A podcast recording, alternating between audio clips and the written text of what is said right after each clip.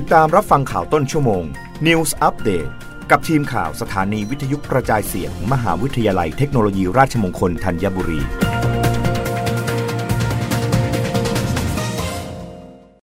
รับฟังข่าวต้นชั่วโมงโดยทีมข่าววิทยุราชมงคลธัญบุรีค่ะกรมเห็นชอบมาตรการของขวัญปีใหม่ทำพาสปอร์ตด่วนภายในวันเดียว ฟรีค่าธรรมเนียม 3-13 มกราคม 2566 นางสาวไตรสุรีไตรสารณกุล รองโฆษกประจำสำนักนายกรัฐมนตรีกล่าวว่า รับทราบการจัดมาตรการของขวัญปีใหม่ มอบให้แก่ประชาชน ในส่วนของกระทรวงการต่างประเทศได้แก่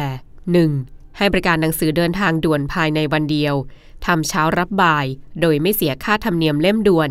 ตั้งแต่ 3 ถึง 13 มกราคม 2566 ยกเว้นวันเสาร์อาทิตย์ และวันหยุดราชการ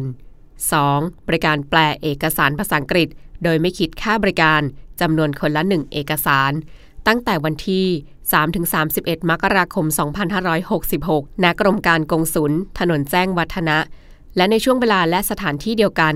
ยังมีบริการรถทะเบียนเคลื่อนที่ของกรุงเทพมหานคร ณ กรมการกงสุล โดยรถทะเบียนเคลื่อนที่ของกรุงเทพมหานคร จะจอดให้บริการที่ลานจอดรถกรมการกงสุลเพื่อให้บริการทำบัตรประชาชนใหม่ การคัดสำเนาเอกสารทะเบียนราษฎรภาษาไทยภาษาอังกฤษ 3 ประเภทได้แก่ ทะเบียนบ้าน สุติบัตร และมรณบัตร 3. บริการหนังสือเดินทางวันหยุดสุดสัปดาห์ ในวันเสาร์และวันอาทิตย์ ณ สำนักงานหนังสือเดินทางชั่วคราวปทุมวัน ศูนย์การค้า MBK Center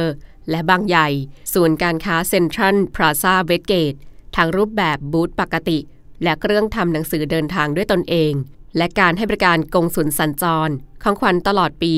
เพื่อให้บริการหนังสือเดินทางเคลื่อนที่ในพื้นที่ต่างจังหวัดทั่วประเทศ เดือนละหนึ่งครั้ง